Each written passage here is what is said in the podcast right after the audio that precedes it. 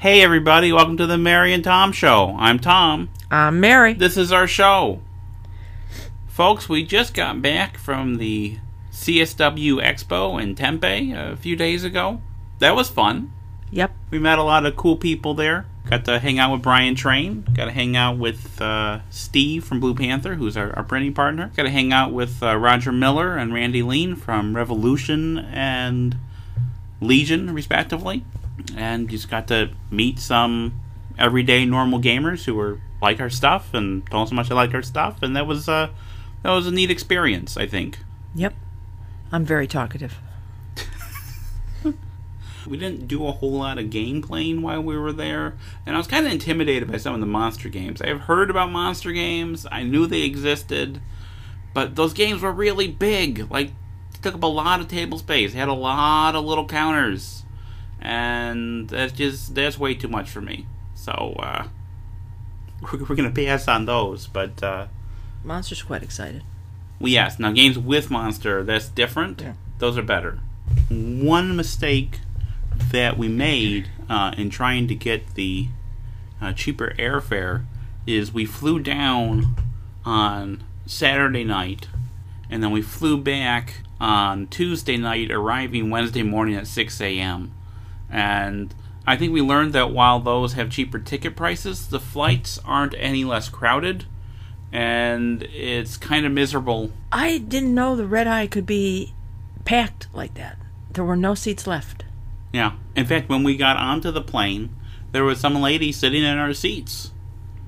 And she seemed, Yeah, she wanted to sit there. and it was like, these, these are our seats, lady. Unfortunately, people sitting in front of us had two uh, small children. And one of them, I think, was pretty sick because just mucus was streaming out of their nose and their mouth and their eyeballs and everything. And A snot muffin. yeah, kept trying to touch us, and say hi to us, and the long short of it is when we uh, when we got back into Michigan, we weren't feeling so hot, and we've been we've been sick the last few days. We were going to record this podcast a few days ago, like as soon as we got back from CSW, and it was like, uh, no, my voice sounded like this, and Mary's voice sounded like this, and that wouldn't work. So uh, we are recording it now. I sounded like you. Wow. I'm not good at doing impress- impersonations of you, Mary. wow. So we have a new game coming out, uh, and I think by the time this podcast comes out, the game will be out. We'll be taking orders for it. Otherwise, we'll be taking orders for it very, very shortly. And that is the Big Push from designer Renaud Verlaque.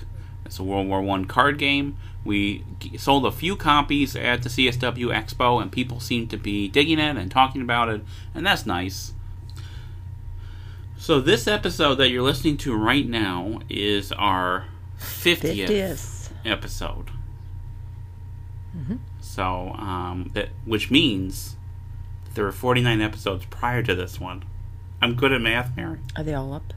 They're not all up as of as of this moment, but we, I started putting back up the old ones because uh, so when we started with the podcast, we didn't pick the most expensive plan for the file hosting. We figured, well, this is kind of ephemeral. No one's gonna be interested in old episodes of this thing, and Can boy, not were we we? wrong. Can we not? Okay, I thought no one's gonna be interested in old episodes of this thing, and boy, was I wrong. Uh, and so we have now upgraded to the the unlimited plan where we can have as much as we want on there. So I have been slowly putting up the old episodes uh, and listening to them as I put them up, and it's kind of painful to listen to them uh, just because we didn't have the same microphone we're using now. I think this kind of like a podcasting rite of passage is to start with like a crummy microphone, so that at, at a certain point you get the new microphone and it's like, oh man, I can't believe those old episodes. They sound so bad.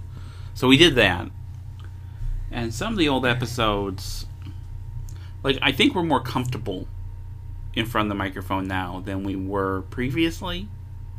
We still have moments where we're kind of awkward because we're not.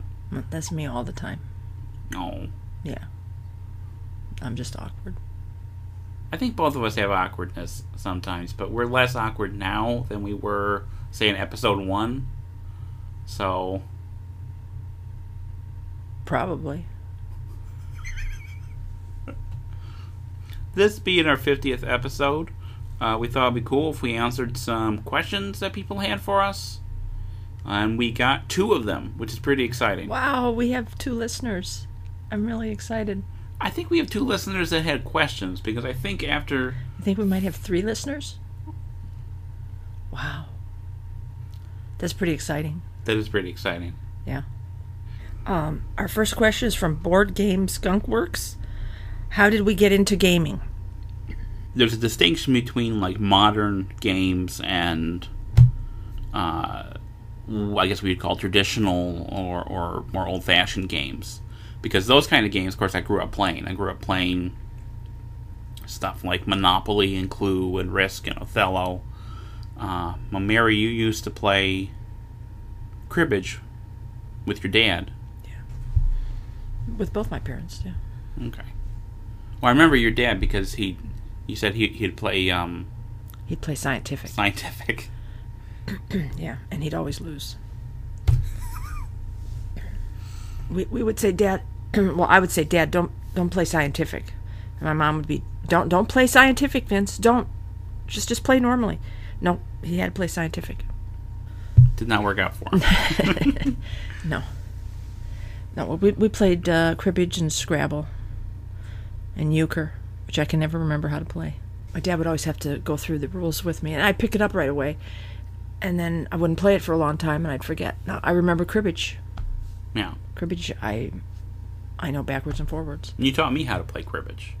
and for a long time, before we got into modern games, like every night, we would play cribbage or Scrabble. Those were our two go tos. And you always trounced me pretty much every time in Scrabble. Cribbage, I got to the point where I was kind of winning like 40% of the time. But uh, Scrabble, you were getting better with cribbage. You weren't getting I was better not with getting better with Scrabble. Scrabble. No, you, you, you hosed me every time. Well, that was because you had, you had to try and make a seven-letter word. I was always You going for the can't play that bingos. I was always going for like the real stylish words. So we were, you know, playing games was a was a part of our routine for a while. And then how we got into the modern board games, I spent a lot of time in my twenties trying to be a, a creative person and do creative things. Mary and I made films together. I wrote novels. I tried doing music, which I'm tone deaf, so that didn't work out so well and I never really got anywhere with any of it. It got to the point where I, where I wasn't really pleasant to be around, and I didn't want to. I didn't really enjoy much of anything. I didn't enjoy going out and doing things because I should be at home spending time on on this novel or whatever. And then I got sick. I got uh, an infection, and after that, I kind of changed how I approached uh, life, as it were where I was trying to be just enjoy things and enjoy people and be a better person. And once I started doing that, all these kind of threads kind of came together and pointed towards board games. Like we were in Ann Arbor uh, with a friend of ours, which we never would have done that. I wouldn't have go- wanted to go to Ann Arbor on a weekend when I could be, you know, doing some kind of art thing. We're in a comic book store, and in the basement of the comic book store, they had a bunch of modern board games. I'd never seen this before. And I was like, oh, wow, that's cool. And I took notice of it. And I wouldn't really be in the headspace to take notice of it prior to that infection and that, that change in my life, right? Well, mostly you noticed because it was a three hundred dollar.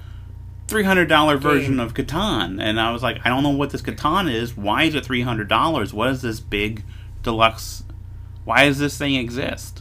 Couple days later, I was doing, uh, hitting the random article button on Wikipedia, and I came up with an article on the 18XX games. Well, what are these? What is this? What is this thing? And there's a link in the article to some video from a guy named Scott Nicholson, and we started watching those videos. You know, we got a couple Euro games and started playing them, and, and uh, we started going to a, a game night. And I thought, well, I'm going to be a Euro game designer. I started trying to design Euro games, and uh, I did a war game as kind of a it's a lark. And the Euro games never sold, but the war game did. And you know, uh, hop and skip later, here we are, publishing war games, and it's worked out okay for us. Sure has. Our second question is from Aaron Killo. Tom, can you talk about the games you are currently in the process of designing? Oh boy. Well, there's there's a few. The project I'm kind of finishing up right now is This Guilty Land, we already have Cole Wehrle working on the art, and uh, we're looking at releasing it at the end of this year. Uh, and it's nice to get that off my plate because it's such a a serious subject matter that it's kind of emotionally draining sometimes. So it's nice to be moving on from that. And that's really my big game coming out this year. Now, there's one more game of mine that should be coming out this year, and that is a train game. This is from Hollandspiele, a train game um, called the Soo Line. And this is the first time we're, we're formally announcing it here on, on the podcast, and we're currently working on testing of that game. Now, I wasn't really planning on doing a train game for Hollandspiele because I've done five of them for uh, Winsome. But looking at this particular game, um, I felt like it was just a little too weird where I didn't feel comfortable pitching it to Winsome. Because uh, the thing with the Winsome games, of course, is that generally they try to license them to a larger publisher. I don't see this one being licensed to a larger publisher because of, of the weirdness. It's a three to six player game uh, in which there are only three railroads and the person who's the majority shareholder controls that railroad. Usually, you have as many railroads as you have players. Now, there are some private companies, and that kind of makes up for the players who aren't as active with with choosing what happens with the railroad. But it's kind of an unusual dynamic, and I just thought this is maybe a better fit for Hollandspiele, and we could see how we do with that kind of train game and see if there's a market for it with our production method. You know, we always try to experiment. We always try to do different things, do different kinds of games, and sometimes they take off and sometimes they don't. And that is the fun part is figuring it out. But if you don't try, then you never know if it's going to work or not. But with our particular model, we can take chances. So I'm testing that one. I'm also working on some preliminary tests for my Westphalia game, which is a seven player negotiation game. And right now is designed to be a seven player game. I have some rules that will scale it down from four to six. With scaling it down, there are some changes to the rules, so it's not quite the same game as what I want it to be. I really, the seven player version of the game is the game, and then the four to six player version is an approximation of the game. Uh, I'm a little ambivalent about that because, on the one hand, you know, we publish games for you to buy them and for you to play them, and a seven player game is a hard game to justify buying and hard to get on the table. You know, I'm not creating some kind of art object, you know, to be admired from afar. It's something you, you should be able to play, and I want to remove as many barriers as possible to playing it. At the same time, the game really works best with seven players each controlling a separate faction because it's, it's, very asymmetrical. Uh, so we'll see how that does. That won't be coming out until probably the end of next year. We I tend to want to put like the the quote unquote big games or, or the major games or whatever, the really interesting, unusual ones out by at the end of the year. Um, so assuming testing goes well, that one won't be coming out uh, late next year. I'm also working on the Shields and Swords Ancient series, so this is kind of an offshoot of our Shields and Swords 2 series of medieval battle games, but instead of the Middle Ages, we're going into the Ancients period. Um, it has some changes uh, to differentiate it from its Middle Ages cousin. Uh, for one thing, it's a square grid instead of a hex grid, and the way losses are handled is a little different and puts more of an emphasis on maintaining that kind of very linear formation. Um, right now, I'm just kind of casting about for the scenarios for the first set. Dinosaurs. That's that's a little before the period that, that I have in mind.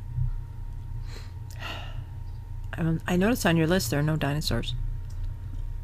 Okay, look, dinosaur table battles will be a thing. It's just it's just not on the list currently but it, it is it is it is in the backlog. It's going to be worked on. It's going to be done. Don't make that face at me. No, not the sad face, Mary. No. I think I'm going to get some little dinosaur. Um.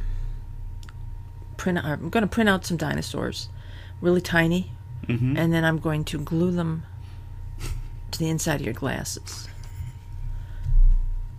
Why would you do that? So you can focus on dinosaurs all day. Di- It's a reminder that you need to do uh, dinosaur games. yes. It seems like every week you give me a new dinosaur game to do, so I, I, I have another backlog of dinosaur games to do as well. You know, if you just let me have a dinosaur, I don't want a T Rex. Although that would be really cute. I have a nice little T Rex. Of course, they get kind of big. They But, get big. Um, you know, if you just let me have one. You're so mean, though. You won't let me have a dinosaur. I mean, technically, if you want to get scientific about it, you know, the the grackles out in the front yard are dinosaurs. So I mean, I could give you one of those. I don't think it would last very long, though. I don't think that the cats would suffer it to live for too long. Well, this just went in a dark place. Of course, if we got a dinosaur that would eat the grass, you wouldn't have to mow the grass anymore. That's true. I wouldn't mind that. I mean, I wouldn't mind just just you know putting rocks down where the grass is and just have like a rock lawn. like I'd be okay with that because I, I, I mean I do it. I mow the lawn, but I I don't you know I don't enjoy it. Especially not in the summer. It's hot. You don't do it in the winter. No, I don't. that reminds me when I was working out in Warren. There was so uh, for the HUD homes that we were taking care of, the contractors taking care of them. You know, there was a, a, a schedule that they had to cut the grass every two weeks through from this month to that month. I think ending in uh, October or November or whatever. And In certain states. yeah, it varied by state. Sometimes it snowed, you know, during the grass season. And so they wouldn't cut the grass and they send photos saying, hey, you know, it snows. I couldn't cut the grass. Except one guy, one guy cut the grass with the snow. There are photos of him, like, mowing over the snow. And we had explained to him that no, we can't, we can't pay you for that. Yes, you did the work, but the work was not required. Of course, there, there was another guy, and I hated this guy. Um, he would because during the snow season we'd pay them to shovel shovel the walk in the driveway and sometimes you, you know you can plow the driveway right with the snow plow that's that's acceptable but he was plowing the walkway as well driving his big snow plow over the grass ruining the grass get Was the he, snow out of um, there Was he? Did he get the blade under the the grass and pull the grass up? no the wheels of the Just the wheels. Okay. you know, ran these big ruts in there and just, Yeah. just ruined it. And and we confronted him about it because he was doing it like he was like the number one contractor in um, I don't know Minnesota or something. Uh, and we confronted him about that, and he said, you know, it cost me more money to pay my subcontractor to get out of the plow and shovel it than would cost for me to pay to repair the grass if you guys complain about it in the springtime. So I'm just gonna keep doing this. Oh, I hated that guy. yeah. They they wouldn't get rid of people who did stuff like that. Oh, yeah. He, Didn't matter he- how much damage they do. but uh, they couldn't find anyone else in the area, so they kind of they were kind of over a barrel. So I'm glad that I no longer have to deal with that. And the reason why I'm out of there is because of folks like you, not for listening to our podcast necessarily. We don't get any money from the podcast, but you buy our games and you spread the word about our games, and because of that, we're able to do this full time. And I don't have to go to that terrible job where I have to argue with contractors all the time. I can spend all day arguing with Mary about dinosaurs, and that's way better. Yep. Well, I think that's it for today, and we'll talk to you guys next time. Bye.